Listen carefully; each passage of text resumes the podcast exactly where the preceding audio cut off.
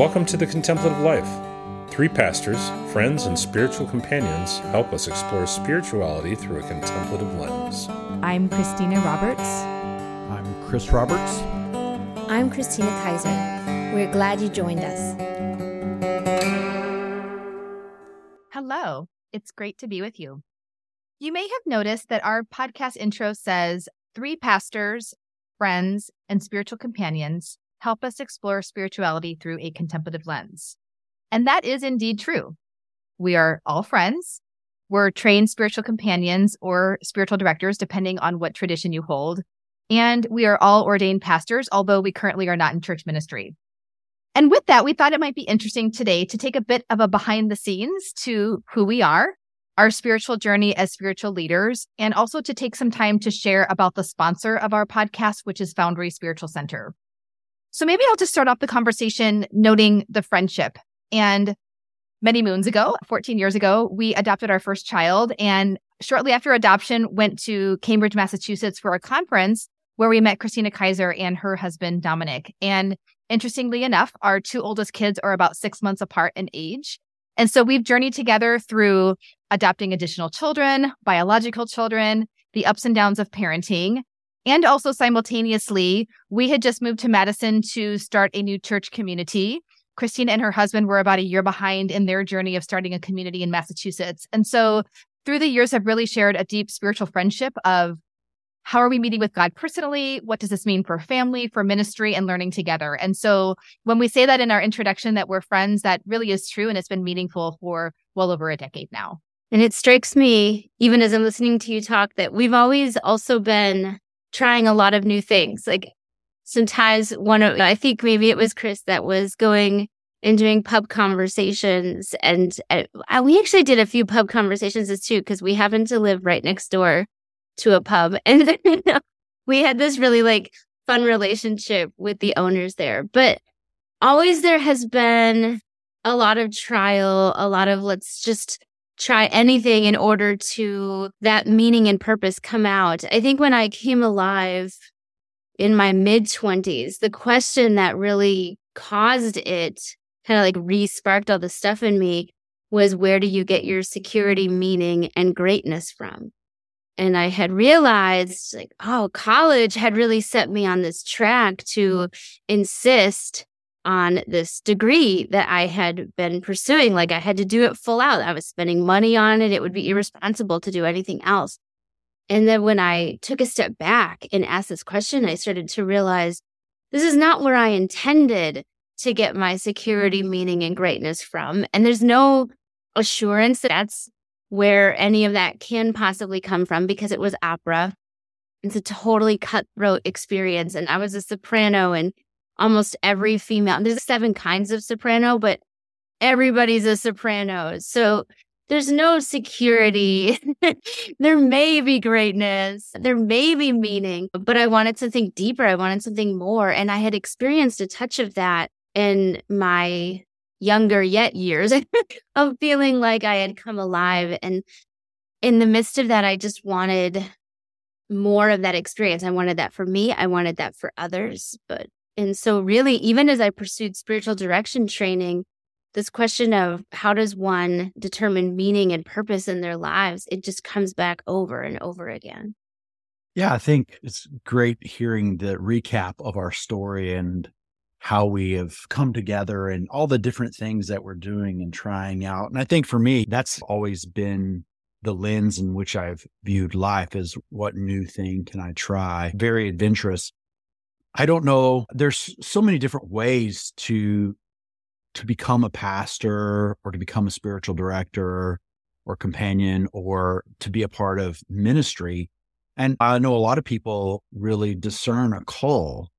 And I had a call. My my father was a pastor, so I'd seen enough about church life and the ins and outs of it to say I don't want any part of that. But for some strange reason, I did feel a calling towards a ministry path. And first, I thought it was going to be in, in, the missionary world, and it was. And then it, it transformed into being a youth pastor, and then associate pastor, and then a church planter. And then I think for me, I enjoyed some aspects of pastoral ministry. I really enjoyed the community development. But one of the things about being a pastor that I didn't enjoy is these expectations that people have on you as, hey, I want to talk to you about something. And they come and talk to you about something and they'll say, what does the Bible have to say about this? And then you talk to them about the what the Bible says, and then you just like determine a future course or outcome. 90% of the time they wouldn't listen. They just go off and do what they wanted to do anyway. And uh, I got to the point of frustration where it's okay, I'm a pastor and I'm offering pastoral advice and nobody's taking it. And then I heard about this wonderful thing called spiritual direction. And it's where you help people by listening to their own souls. And then the thing that arises within them as they're sharing, as they're talking, and then they think about outcomes, they're you know, like almost 100% likely to try something whenever it emerges from their own soul rather than some pastor giving them advice. And for me, that just felt a lot better. Mm-hmm. So entering into spiritual direction, spiritual companionship, and then talking about spiritual practices, that's just been my trajectory. And so that's a little bit about my part in Foundry Spiritual Center, but I think I'll kick it back to you, Christina, to share a little bit more. I think it's important to note that the three of us collectively have decades of experience in the church world, everything from administrative to lead pastoring, teaching, music, kids ministry, youth. And so collectively, we've really been able to have the scope of what that means. And I think I can say with confidence that the three of us loved that season of our lives, that it was a wonderful, generative, rich season. So grateful for that. And even though we are currently not operating as pastors in a church setting, very much value what the church offers and the role that we have played with that in, in our decades of ministry. That being said, I think, again, this idea of being open to trying new things, new possibilities, paying attention to what's going on culturally, I think that was part of our training and mentoring as pastors. We were part of a vibrant community that was asking a lot of those types of questions. And what are ways that we can contextualize the goodness that Jesus offers us but in ways that make sense to people that maybe don't have religious backgrounds or might use different language or how does that reconcile with science and things like that. And so I think for years we've been in those generative conversations. And I think through that, Chris, to your point of recognizing that there are different styles and types of spiritual leadership and ways that we can be involved in one another's lives spiritually. And so I think for me, part of my beginning journey towards more contemplative spirituality honestly, it started in my upbringing. I grew up Greek Orthodox. And so my first native spiritual tongue was one of more of a contemplative aspect. But I think later on in my adult life, I had reached a point in my church ministry where I just wasn't quite satisfied anymore. And again, nothing, I loved my community, but I think there was just something stirring in me for a different type of expression.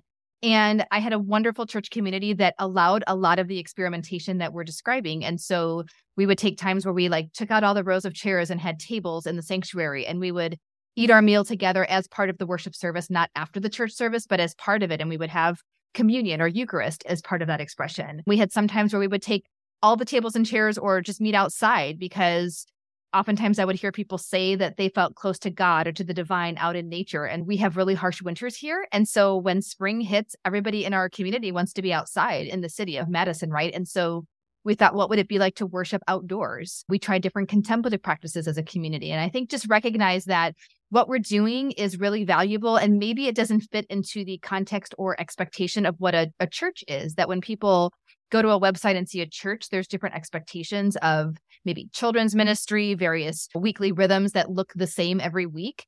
And that's wonderful. And there's a lot of that. And I think recognizing that maybe we play a different role in the spiritual landscape of our community and how can we be innovative in that space. And I think that was part of the conversation around maybe shifting from church to a spiritual center. I think in addition to that, we've all recognized the value of online opportunities and what does it look like to be able to meet with people, not just in your local community, that while that's important and we've all benefited from that, I think I reached a point several years ago where it was like, wow, many of my significant relationships are not local to Madison. I have these different prayer groups that I was meeting with online. And this was way before the pandemic. We were all doing that. Several of my mentors were in different parts of the country. I had my spiritual, my spiritual director was not local. And so I think recognizing, wow, there's this whole opportunity with online spaces that perhaps we could rethink. And so I think all of those things coming together, really shaping our discernment as to what might be next for us personally in our spiritual influence and community.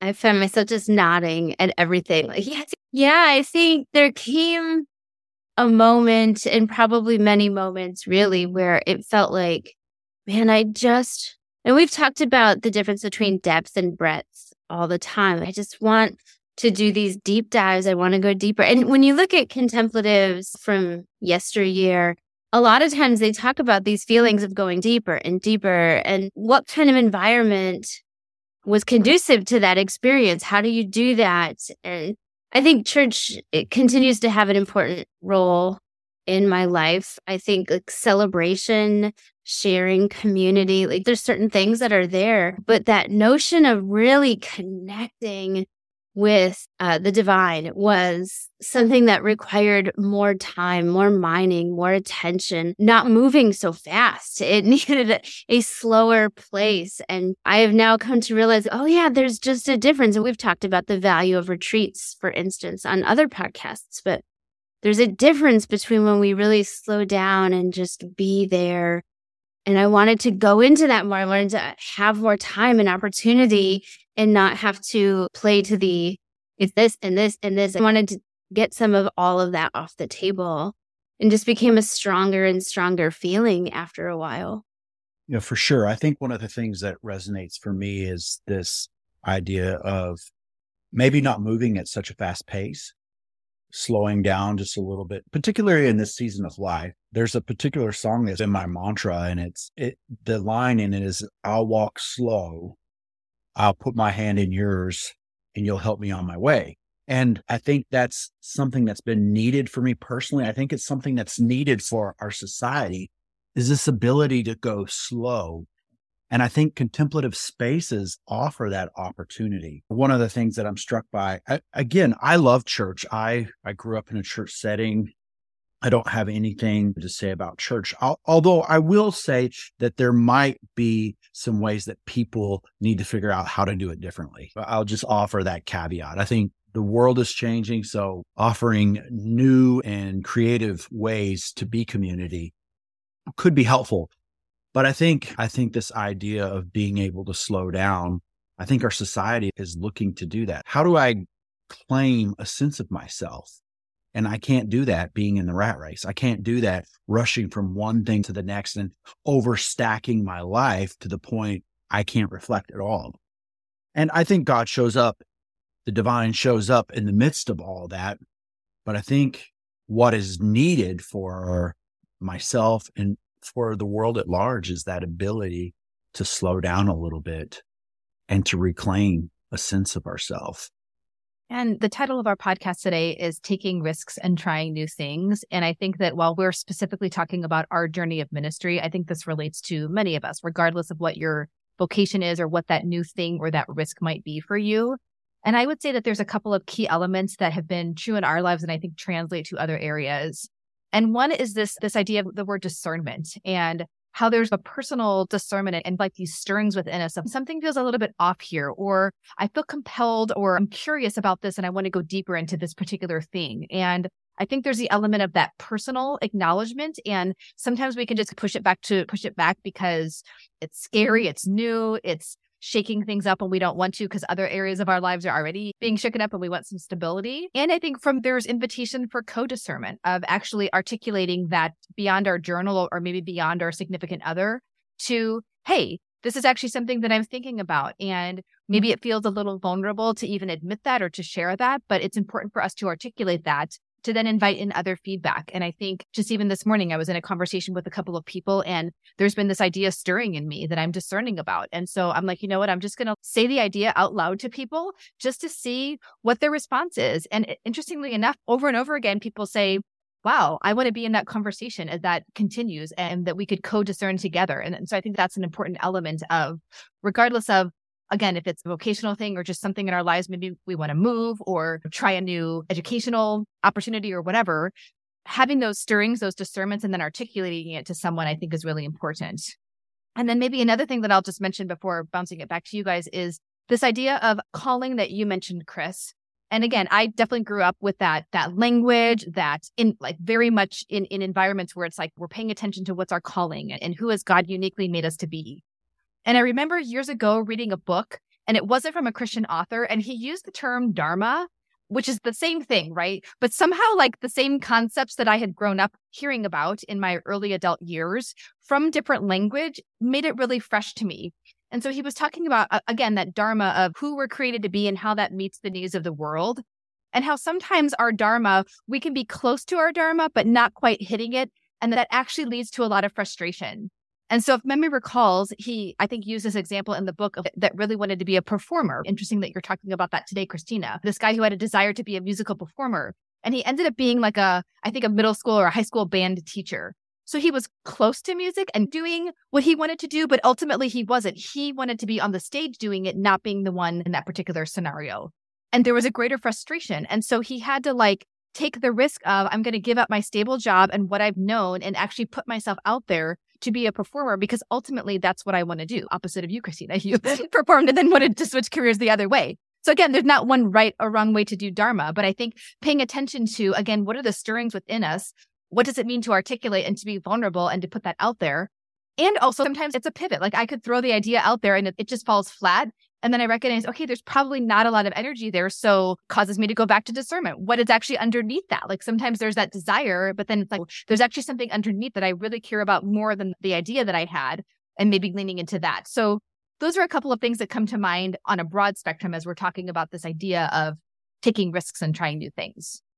Yes, what you're saying reminds me of an article I read recently in the New York Times. They had followed people that had left their jobs in the pandemic times. And we had even done a podcast on that at one point, like the great shift. And so they were doing a follow up. Where are they now? And this one woman, she, first of all, of the stories were remarkable. And I'm sure that they had, I don't know how they managed to get six just completely remarkable stories. But one lady's, she had the time to pause and then she saw some homeless people setting up a tent on Christmas Day as she was driving past. And it caused her to want to get involved in her community. And so she's running for office in her local community. But her point was if I wouldn't have taken that time off, which is a risk, right? We don't know if we'll have the money. She's like, I don't think I would have been in the right headspace to even think about going for this thing.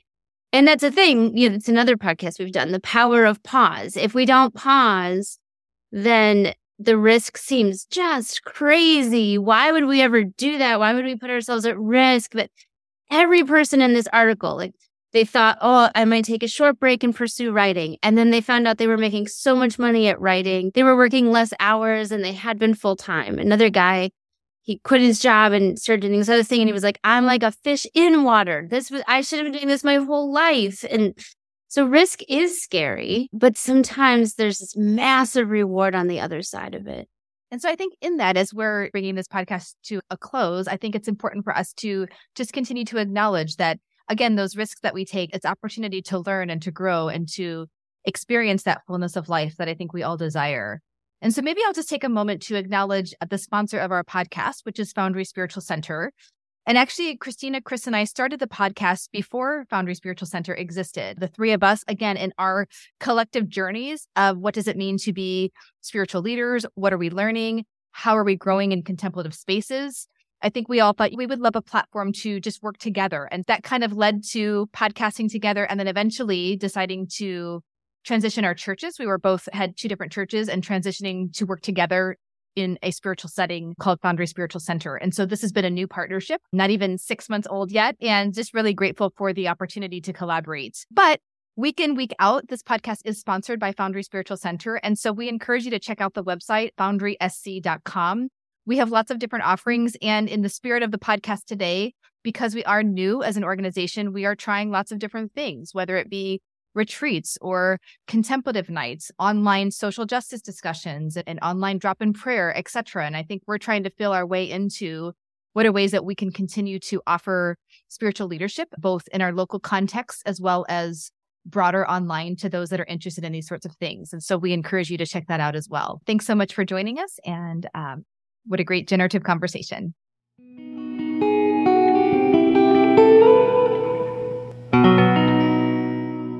And this is the part of the podcast where we talk about what we are into this week. What are we into, folks? I am into a new book that was given to me by a group of people that love me dearly and they know how much I appreciate music. And it is a book of Bono's journey, Bono of U2. And I have several books about U2, but this is coming from his personal story. So I am so excited to delve into the book is called Surrender and it's 40 songs just about Bono's story. So I am super into Surrender. Nice. Love it. I am into celebrating our 25th wedding anniversary. It's coming up in about a week and a half, but we had devised this whole plan. Like we had talked about it probably three months before it was coming. And so, what are we going to do? How are we going to celebrate 25 years? And it didn't seem like the right time to take a trip, which is maybe mm-hmm. what is what a lot of people do. I don't know, but it didn't seem right. And so we devised 25 days of things that we would do. And each day has either some fun memory that we're recreating or a place that we're revisiting or old writings that we wrote or sometimes something new. So we've never tried it before, but we always wanted to. And it's fun. And we're documenting each day as best we can. so then we can look back on it. But 25 days of I do is what I am into. I love it. And by the time this will air, it will already be past. So happy anniversary, future self. Yes, thank you. I am into scarves and it's wintertime here. And I, sometimes I take scarves for granted, to be quite honest. And you go outside and maybe you throw a scarf on, but it's been really cold the past few days. And so I've been wearing my scarves inside the house. I love my scarf. It's cozy, it keeps my neck warm, both indoor and outdoor. And so I have a new appreciation of my lovely chunky scarves, both for warmth and for fashion. Thanks so much for joining us. And until next time, make it a great week. If you enjoy listening to the podcast, we invite you to stay connected by signing up for our Foundry Spiritual Center newsletter, where you can learn about even more programs and offerings. You'll find a link to subscribe in the show notes, or visit us anytime at foundrysc.com. Thanks again for being with us. We hope you have a great week.